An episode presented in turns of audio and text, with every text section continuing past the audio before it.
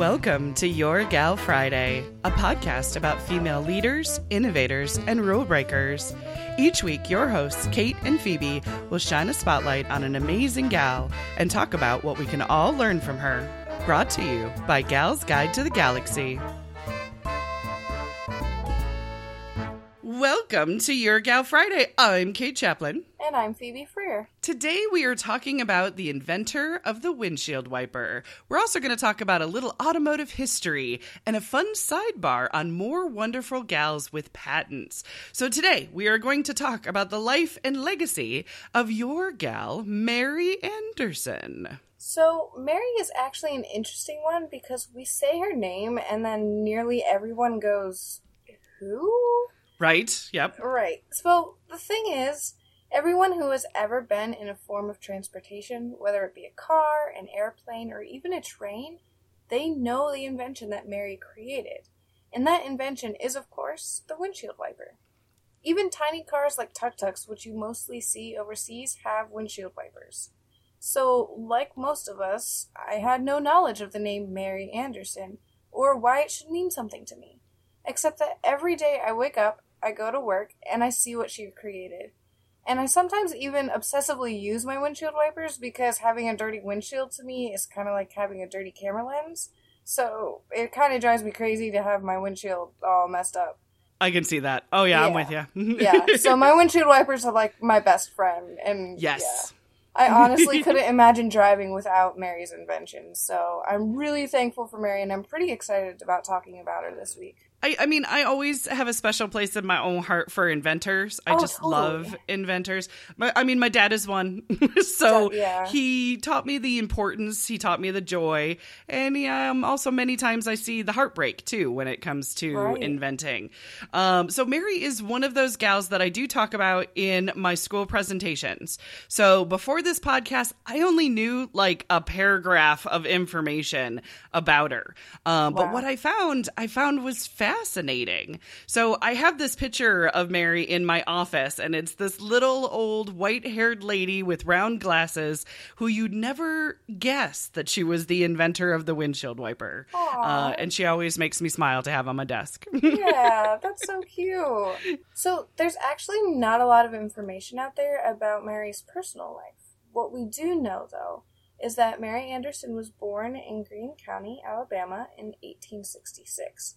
And that's really all we know. I mean, we don't know much about her childhood, we don't know much Right. about like what she liked because the next thing we hear about is in 1889 when she was 23. That point is that she moved back in with her sister and her widowed mother who lived in Birmingham, Alabama. And Mary's invention of the windshield wiper was not her only accomplishment in her life, actually. So, Mary actually built what is called the Fairmount Apartments soon after she settled in Alabama, and that's pretty much what she spent her time doing.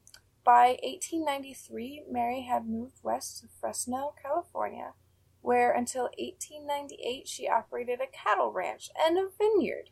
I mean, I think she that's did pretty cool. yeah, Yeah. she did so many things. And honestly, just by this little information we know about her life outside of the invention, I mean, what I kind of induct from it is that we can kind of tell that she was a go getter. You know, she was driven, she was hardworking. Absolutely. Yeah. And yeah, and because of all of this, it also implies, at least to me, that she did well for herself. And maybe she wasn't rich, but she was definitely well off and did well for herself and for her family. Right, exactly. Yeah, no, I love that. so we should also probably take a minute and paint a picture of cars at the time we were talking about, uh, because cars were quite different at the time of Mary's invention.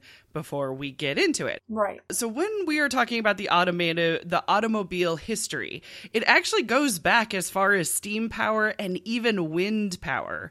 Now, steam buses were on the scene as early as 1790, which actually surprised me. That I really didn't think it was that far back and they were they were, No. you know, uh having tons of people travel in yeah. them. This is very interesting. But when we're talking about Mary's time, when we're talking about the 1900s, Mm-hmm. 40% of automobiles were powered by steam. So there was quite a bit of them. Wow. 38% of them were powered by electricity, and 22% were fueled by gasoline. Oh my gosh. So, to break it down just a little bit, steam cars, even though they were the most popular, they were the most complicated and they were always thirsty for more water and for more steam. Now, gas cars, they were loud, they were unreliable at this time, and the vibration was real. Right. it was quite a bumpy ride. Now, electric was quiet, it was a self start, and it was very low maintenance but it required changing stations. And before 1910, very few homes were even wired for electricity. So the idea of changing uh, charging stations was going to fail at catching on, uh, especially as much as the way gas stations were going to catch on. So it would be the gas powered car that would eventually win when it came to these three different types of automobile. Now, there were many inventors and businesses that would add and improve onto the automobile.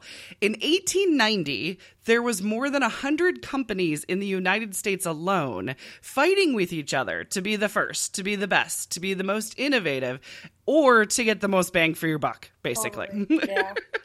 so of that time, because there's many more of them, but the ones to kind of dot point are Charles and Frank Duryea, Ransom Eli Olds of Oldsmobile would sound more familiar, uh, James Ward Packard, possibly people have heard of the Packard automobile. Um, now, the 1902, the curved dash Oldsmobile beat the sales of the steam powered cars, and they called those steam powered cars the Locomobile. Oh my gosh, that's so funny. Isn't that's cute? fantastic. It's like a yeah, Oh my god. like a locomotive, but it's the locomobile is actually what they were called when they were steam powered. Yeah, We're isn't that cute? loco. I'm. That's amazing. That's so cute. once the Oldsmobile beat out the Locomobile, then other companies started to take notice. So from 1904 to 1908, now there's 241 companies that are involved in the automotive industry in the United States. And one of them was a little company called the Ford Motor Company. Just a little. Just, I know. a little one. Before we come back to Ford, you know, with the little innovations that they did, in Europe at the turn of the century, there was also many people who added to and improved on the automobile. So there was Carl's Benz, famous for, of course, Mercedes Benz. Right. There was Gottlieb Daimler, which eventually was Daimler Chrysler. They were both in Germany. There was Grube Renault, fans of the Renault car from France. And there was also Giovanni Agnelli of Italy, who founded Fiat. And Fiat actually kind of resurfaced in the last couple of years as well. Now, cars on both sides of the ocean, uh, they were actually first made for the very rich or for mass transit in the early days. They were a luxury. They were beautifully built. Um, and around the year of 1900, personal cars would cost about $7,000 in that time's money, which would be about $100,000 today. Wow. Right, they're a rich person's automobile. Yeah. Now, they would do races and they would showcase the automobile that would draw more attention to its idea, but it would have to be once the cars were proven reliable, durable, and affordable would they actually be able to reach many people. So, Henry Ford, once again, that Henry Ford, um, he is credited, and rightly so, with cementing the popularity and the availability of the automobile. He said, When I'm through, everyone will have one. Of I'm just saying, that's a pretty good statement. Yep. yeah, it really is. So in 1908, with help from the Dodge brothers, Ford released the Model T and it became the biggest success and it sold 10,000 cars in the very first year. Wow. Now, six years later, with even more competition from many other car companies at the time, his assembly line allowed to cut the assembly time on the Model T from 12 hours to 93 minutes. Right? It got precise and it got drastically cut. this also brought down the cost of the car. It was $850 and it brought it down to $390.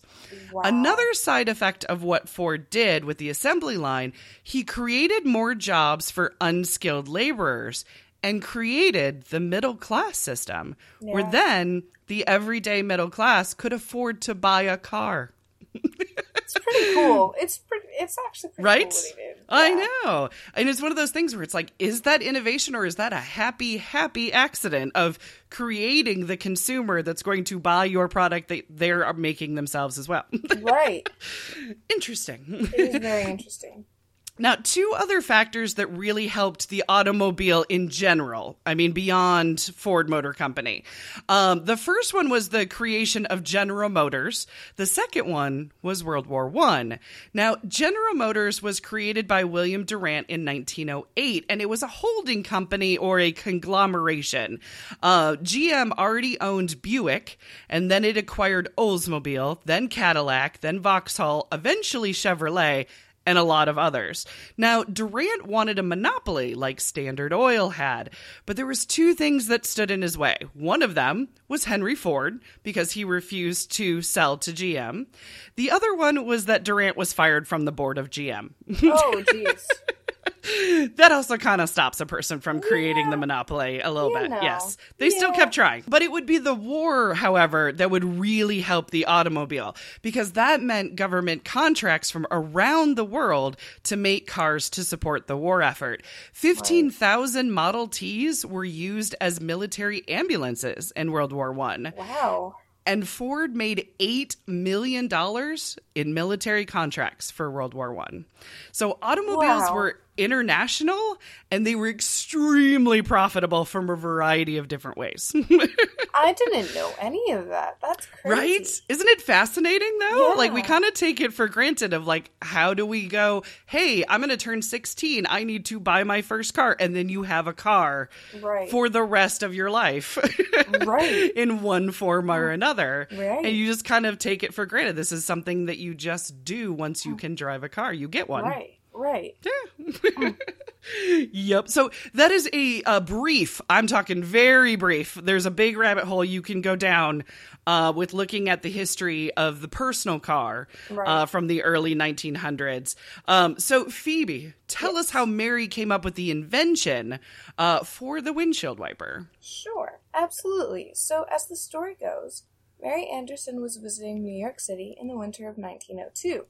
She was riding in a trolley car, and it was the middle of winter. So it was raining, sleeting, snowing, you name it, it was all happening. So she saw that the trolley car driver was driving with both windshield panes open because he had trouble keeping the windshield clear. And in this day, it, it was also said that people had to stop driving to wipe off the windows. Sometimes they even used their sleeves on their arms to clear the windows. I read somewhere that they would use like carrots or something or vegetables. Right, whatever they had. potatoes. Yeah, right, to kind of like make a film Yeah, uh, that would then not collect water. And I'm like, I have never thought of that. But yeah, we we spray some interesting stuff on our windows in winter, That's so it true. doesn't ice. So I right, I guess it's not that far fetched. right, and then like a potato would like cling to the glass like a squeegee. So I guess it makes sense. It was just. But wouldn't really it still be foggy and hard to see out of? Like I think it would still like impede vision. Mm, I think so. I mean, it's kind of genius, kind of like gross and weird. I might need to try it just to experiment. just just because yeah we should try it so even though mary did not drive this problem impacted mary so much that she actually had to just do something about it now keep in mind at this time horse and buggies were actually still more popular than automobiles so her task kind of collided with the emerging modern age that saw car manufacturers increasing production to meet consumer demands like kate just talked about right, yeah. so as a result, cars were replacing horse and buggies on the streets and, you know, on the normal traffic ways. So Mary conducted many experiments, and as any inventor does, she worked hard until she found something that actually worked for her. So her aha moment actually occurred when she imagined a device that used rubber squeegees to remove water from the windshields. So Aha. when she returned to Alabama, she hired a designer for a hand operated device to keep a windshield clear, and she had a local company produce a working model. So her device consisted of a lever that you turned inside the vehicle near the steering wheel, and that controlled a wooden and rubber plate on the outside of the windshield. That lever could be operated to cause the spring loaded arm to move back and forth across the windshield. So the device was actually secured to the top of the windshield and swung downwards instead of nowadays where it is attached at the bottom of the windshield and springs upwards. Right. So a counterweight was used to ensure the contact between the wiper and the window. So I imagine having the device secured to the top of the windshield, um, it used gravity to its advantage as long as with the counterweight to keep the blade snug against the glass. Yeah, it totally makes sense. Yeah, because if the the blade is on the top of the windshield using that gravity to let it fall, Right. then really the device just needs the spring to spring it back into place. right. Because it's not electric where when they're lower when they're where the windshield wipers are now, you need the electric power to push it up Right. and, and to bring it back bring down it back actually. down. Yeah, no, that's true. yeah. So similar devices had been made earlier, but Mary's was the first to actually work. Um, she applied for a 17-year patent for the windshield wiper, and in 1903 she it was granted. Now this patent application describes that the device was easily removable, and quote, thus leaving nothing to mar the usual appearance of the car during fair weather. That's actually kind of cool. Yeah, it is pretty cool. I would never take mine off, but it's Yeah, interesting. I wouldn't either. it makes me wonder how big like it was, or how obstructive it might it was. Because I, I think like it was just new. I think it- yeah, I think it- so. if it's kind of in your line of sight, you're aware of it. yeah, And it's like, I haven't had these before. right. Oh. Oh, I want to take it off because it's in my line of vision, even though it's like two inches of, you know, a sliver that you're not used to seeing. like Exactly. that. and in case there is a bug or rain or inclement weather, you want them there. But I guess people might have thought of it kind of the way the convertible, you know, was because even the Model yeah. T had a it had a cloth over it that you Totally, could yeah. and then you could put it back when you know when the weather was nice so maybe Right. it was that the car has a day look yeah, no, you're probably a fair right. weather look and then it has a you know bad weather look or something i have no idea Accessorize your car instead of be more safe. We're just used to a car being able to work in anything all of this is very interesting to me because nowadays it's actually really bad if you don't have one and it's not working. It's like right you could get penalized and it's just, you know, it's actually dangerous and it's just hmm it's really funny actually comparing to be quite honest. Like it's not funny but it's kind of funny. Cuz It's now we're like interesting they were a distraction or an eyesore or a novelty. Yeah, they're like, they're really? more yeah, they're more worried about it being a distraction than they're worried about, you know, cloudy vision, you know. yes exactly. Which is just it's just interesting how the how your brain thought process changes you know? Yeah in priority it's just a different yeah. priority then Totally. versus it is now yeah totally So there's also three other people who filed for a patent for a window cleaning device right in the same year as Mary. So 3 months after Mary's patent, Robert A. Douglas filed a patent for a locomotive cab window cleaner.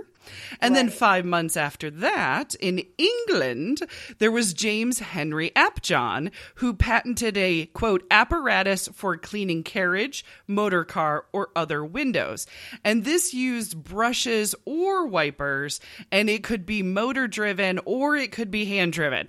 This one then in England, it had a lot of either ors. It like it was Yeah. trying to cover, I think, all patent laws. oh jeez of course Then there would also be a series of patents kind of throughout the years on windshield wipers, and it would include uh, automatic windshield wipers. It would include the intermittent speeds that we're used to. You know, when we have it kind of slow to when we have it cranked, like make sure it is wiping every single time. And also there was patents for when they became electromechanical um, Right. as well.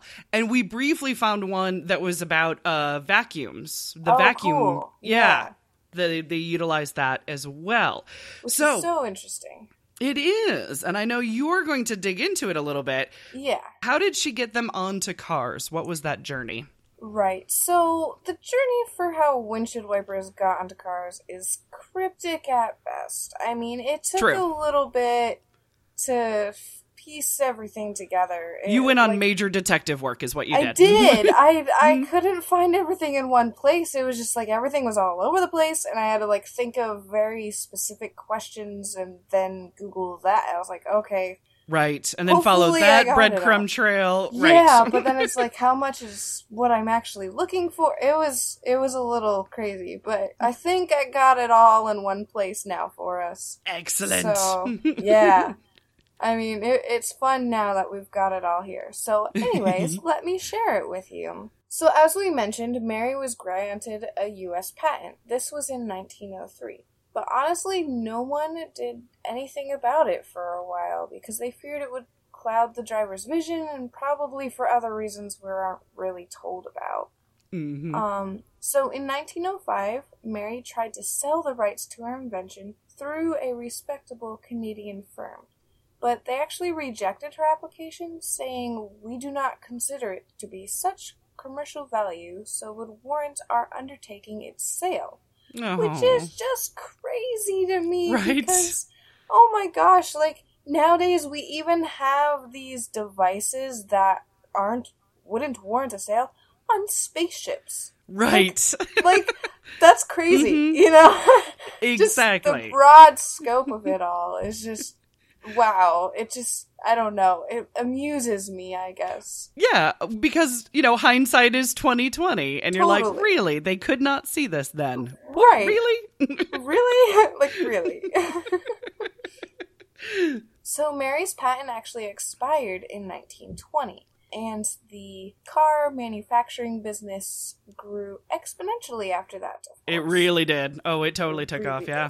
So, one resource actually says that by 1916, windshield wipers were standard equipment on all American cars.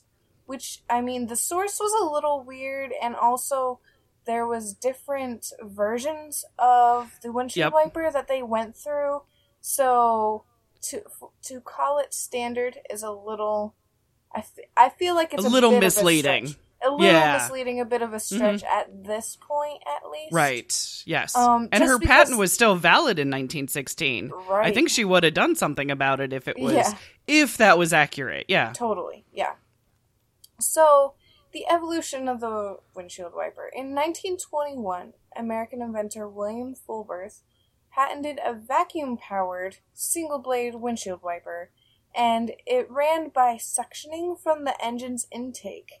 So, the timing was actually a bit of a problem that the wiper speed actually had to match the car speed.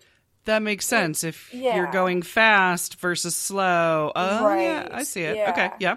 which also would be dangerous if you think about it because it's like oh i need to wipe off the stuff i must go faster like no Right. let's not do that Oh, that would be very dangerous. Yes. if you're doing that it's probably icy let's not drive faster you know yes. Safety first. right but a vacuum seal windshield wiper is actually a pretty cool idea i think Right. that's I mean, think about like the car wash. You know what I mean? Like when you go to the car wash and the vacuum. Yeah, interesting. Totally. Yeah. So on cars built prior to 1920, most windshield wipers were actually still anchored at the top of the windshield. Cadillac was who introduced the vacuum driven wipers, and in the 20s, other manufacturers also followed him. So let's get back to talking about Henry Ford a little bit. Ah, He- good old Henry Ford. I know.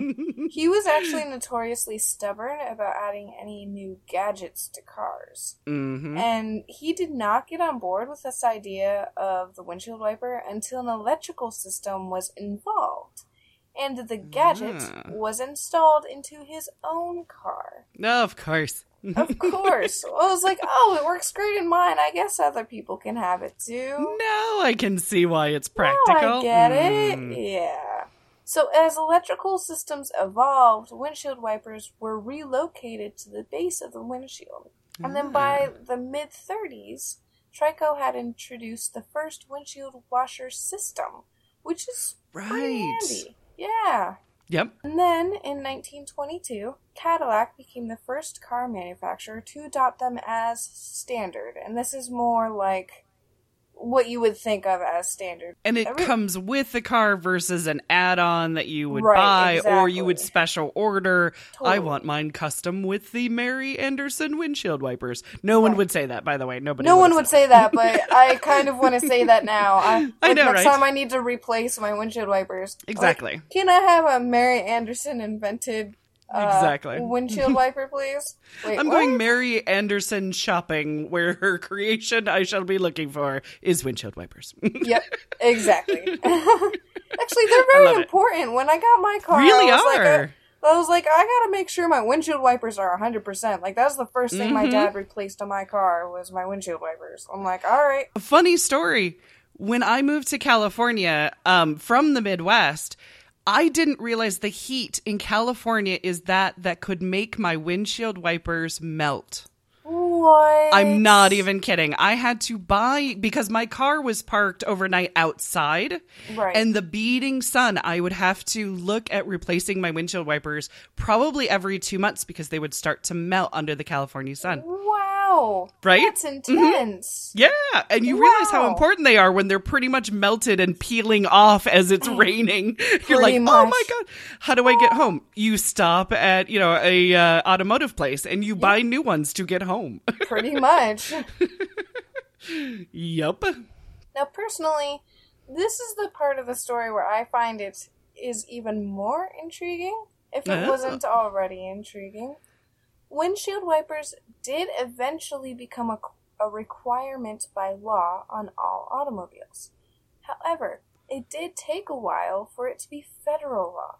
States individually actually started making windshield wipers a requirement by law before the federal government did. Ah. So, in RCW or the Revised Code of Washington, number 4637410, states after January 1st, 1938, it shall be unlawful for any person to operate a new motor vehicle first sold or delivered after that date which is not equipped with such device or devices in good working order capable of cleaning the windshield. Therefore, Nice. over two separate arcs, one each on the left and right side of the windshield, each capable of cleaning a surface of not less than 120 square inches. That's Or, specific. uh, Very specific. This Wow. this is a rabbit hole, okay? That's okay. amazing. I Right? love this. So, or other device or devices capable of accomplishing substantially the same result. And then, additionally, every windshield wiper upon a motor vehicle shall be mainta- maintained in good working order.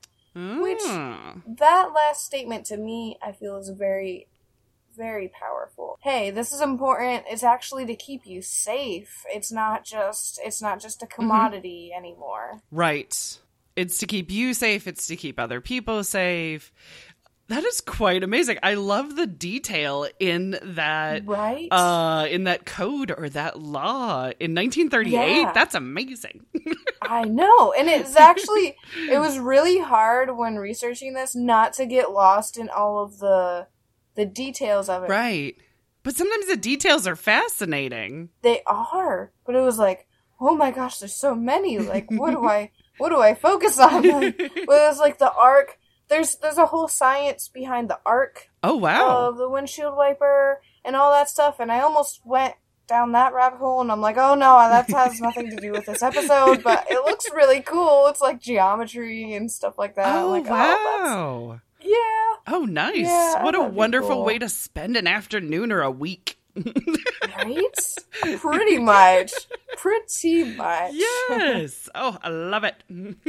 Definitely. Now, the SAE, or the Society of Automotive Engineers, recommended that the windshield wiper become a standard, even to the point of how much the windshield blades clean off. Ah. Like we were just stating.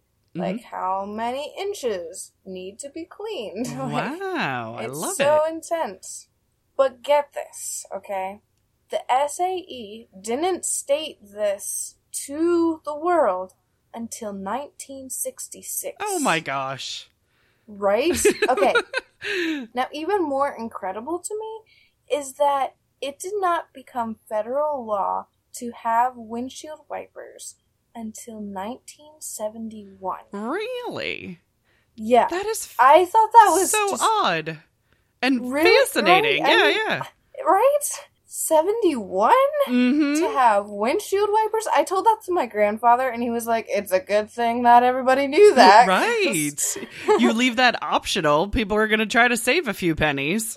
totally. Oh my gosh, that's that's kind of scary actually. It really is. Oh, absolutely. I mean, my thought process is this. I didn't go down more of the rabbit hole of looking at when other states made it law, right. but what I'm assuming, I'm I'm assuming here, what I'm assuming happened is that the federal government assumed that the states would all make it a law so that they didn't have to. Yes. Usually that's the way it works. Yeah. Yeah. But then not enough states did, Mm-hmm. so they kind of had to. Right. So that's what I think happened. And then, but it's just, it blows my mind. 1971. 1971. Uh, there was a lot Wow. of automotive safety that really we didn't think about um, Right. until the later 70s. But uh, it's one of those things where a windshield wiper, yes, it is for safety. But it's also so Right. you can see out of the vehicle. I mean, like Yeah. it's it allows you to continue driving. Um Totally. so I mean, I can see people, you know, safety second, visibility just so I can keep driving down the road Yeah, and, you know, functionability. Um Yeah. I'm so surprised by that. That is so Yeah. odd. And then another question is so why wasn't her invention used when she had the patent? Because she had a 17 year patent, right? So now there are a couple of factors at play here. Uh, one of it is patents in general, the other is the automotive industry at the time. So now, right. when it comes to patents in general, you are never going to hear me poo poo them because I believe they are amazing. and they are a treasure trove of history and innovation. And a patent, by design, is a document to prove ownership of an invention. It shows how it works, who worked on it, and what its uses are that they are aware of. But now, Right. patents do have a dark side to them. People will file a patent when they see there is no existing one, just so they can sue companies for usage rights. And there was Oh, many people in the automotive industry that were doing this. There was one, George Selden, who said he created the automobile. Having never had What? made an automobile, and he sued and and pretty much blacklisted everybody. yes. Wow. So there was some, you know, shady types in the patent world. So this does slow down innovation. Um, and it also can mean a well meaning patent holder just gets a bad name. You know what I mean? Just by having a patent and wanting to help the industry. Um, But now on the other side of that, uh, patents are public property, and I think that's what I love most about them.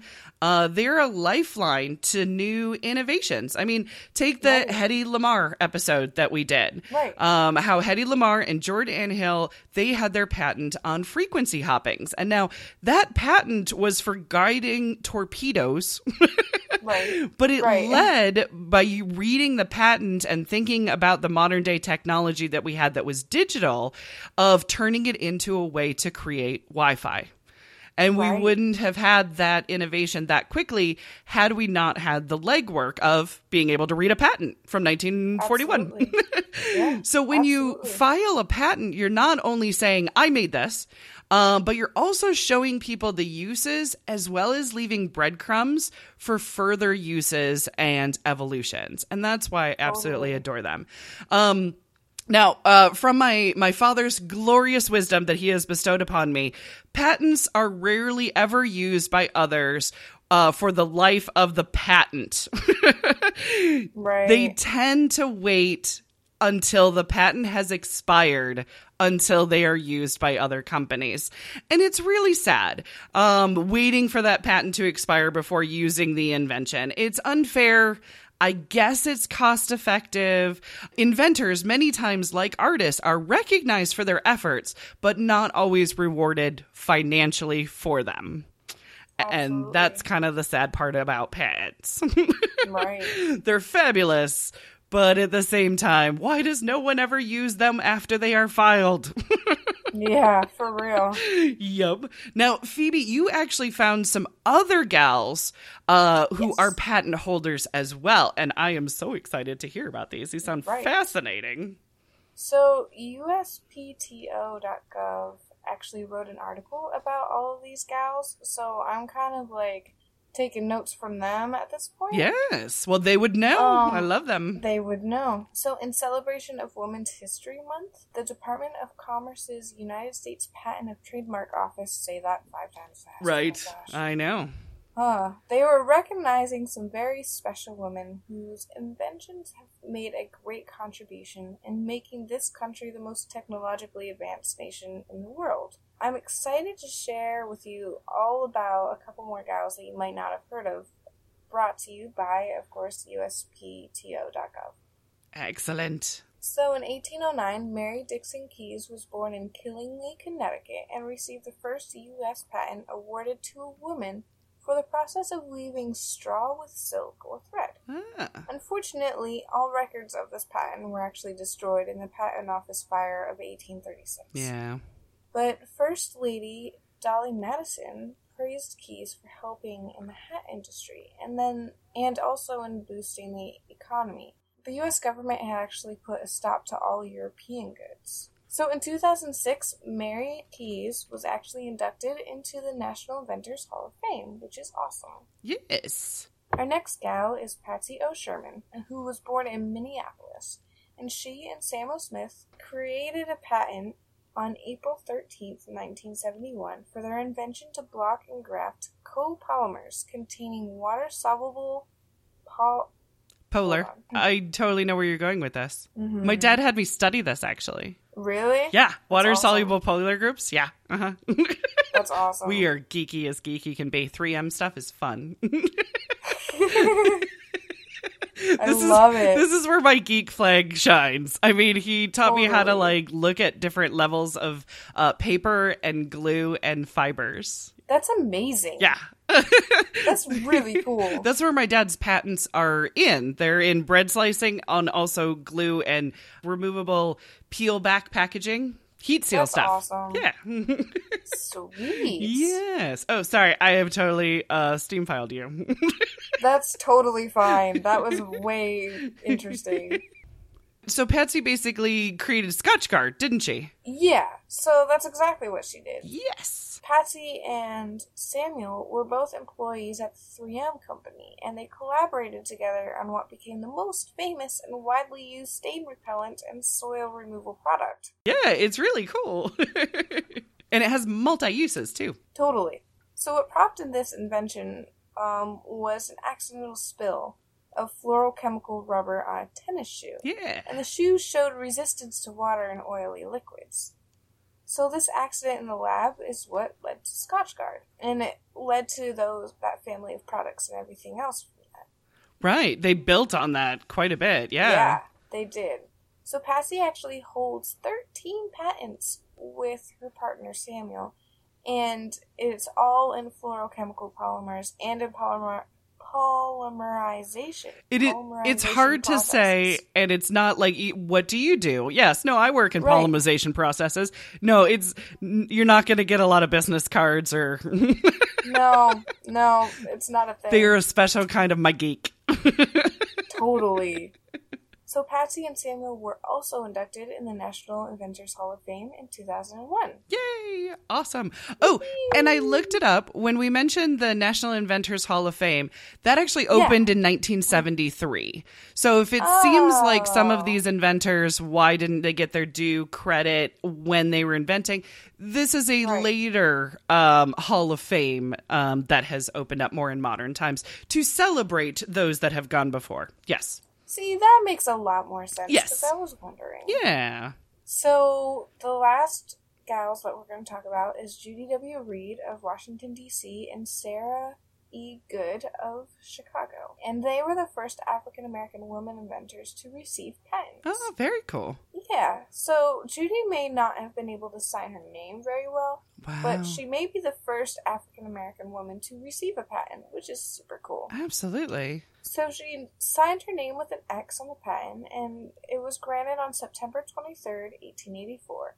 This patent was for a dough kneader and a roller. Huh. That's absolutely amazing. Yeah. I love that uh, for a certain part of the fact of she couldn't sign her name, but she can invent something. I love that. I mean, that's just Oh my gosh. that's yeah. that's really powerful. That's pretty cool. It really is. So Sarah's patent was for a cabinet bed, and um, it was issued in July 14th, 1885. Sarah was the owner of a Chicago furniture store at the time of her invention, and she invented a folding bed that could be formed into a desk when not in use, which is oh, great. And uh, it's like a really cool tiny house idea, honestly. right, exactly. Like we do, we still use stuff like that today, so it's just really cool. And it's different than the Murphy bed, which folds into the wall. This is actually Right. a second use. Oh, that's fascinating. right, yeah. I love that.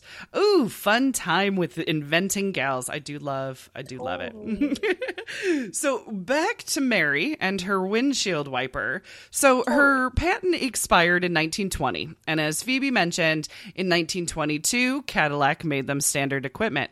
Now, it's also important to note that until 1922, most of the personal cars were actually open cars, meaning no solid roof and many did not have a windshield. Only certain Right. certain designs actually had a windshield to begin with.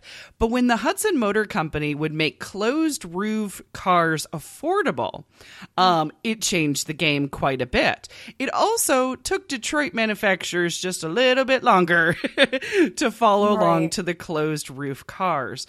Um, and it appears that most times when we see the patent holders that once their patent has expired, then it is used by more companies in the industry. So, correct me if I'm wrong, Kate, but Mary didn't actually get anything for her invention. I couldn't find anything. because it was expired. Because it was used after it was expired. Correct. Yeah, she had no uses is- right, which meant no royalties.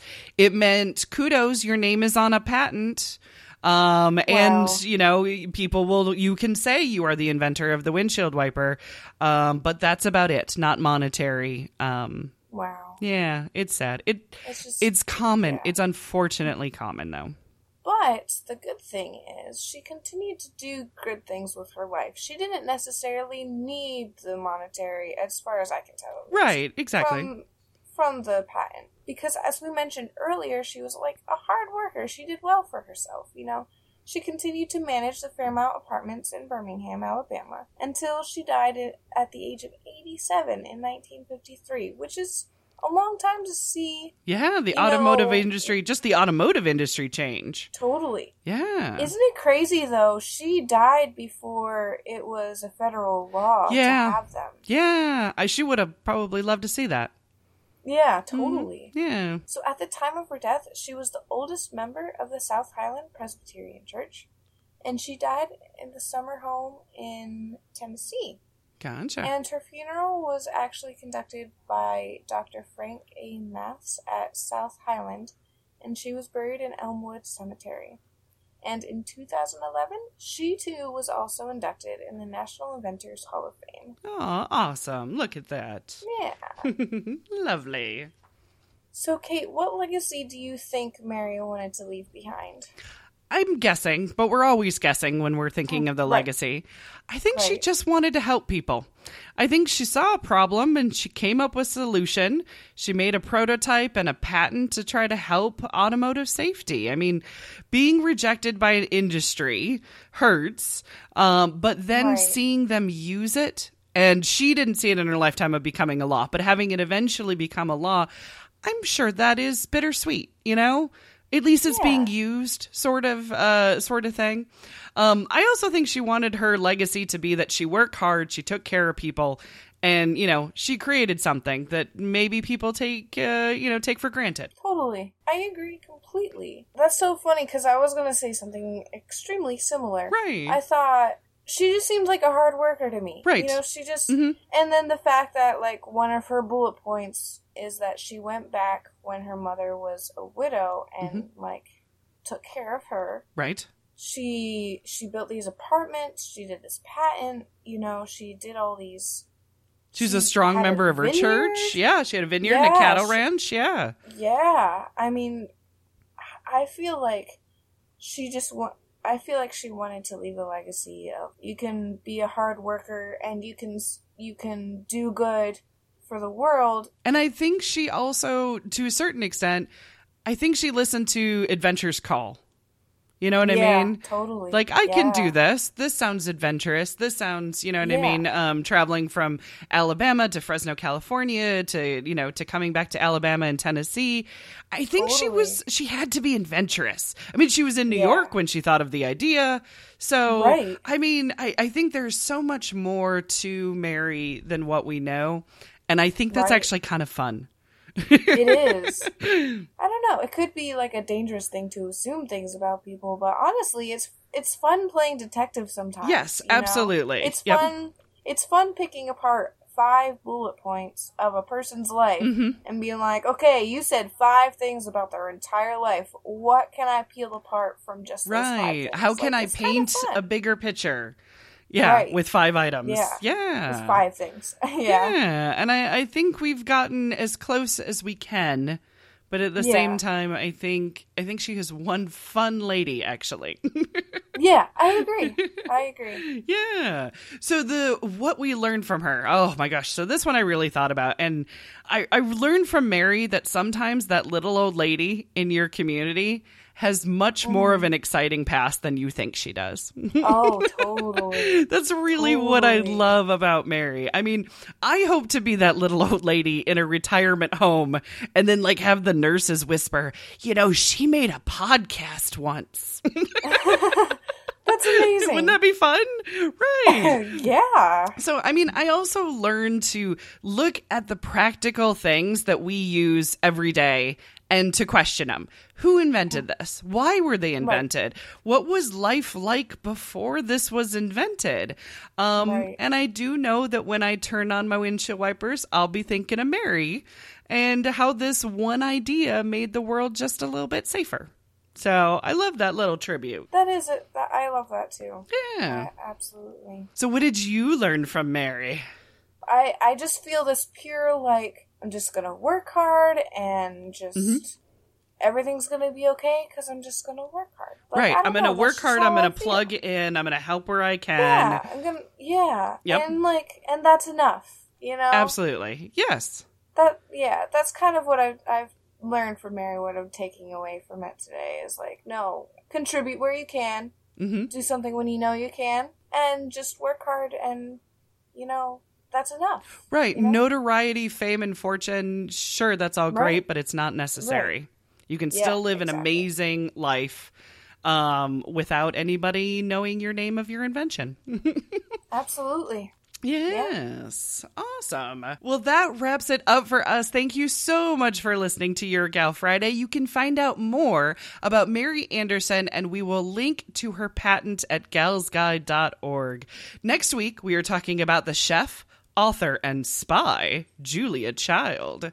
So, normally we leave you with a quote from our gal, but we couldn't find a quote attributed to Mary. But what we did find was an interview on NPR's segment Joe's Big Idea, where Mary's great great niece, Sarah Scott Wingo, said this. We are all really proud of her. I have three daughters. We talk about Mary Anderson a lot. And we all sort of feel like we want to be open and receptive to our own sort of Mary Anderson moments. For more information about this week's gal or to check out our previous episodes, visit galsguide.org. To support the show, visit the Gals Guide Patreon page. We've got great perks like behind the scenes, early access, and private live streams. Thank you so much for subscribing to Your Gal Friday.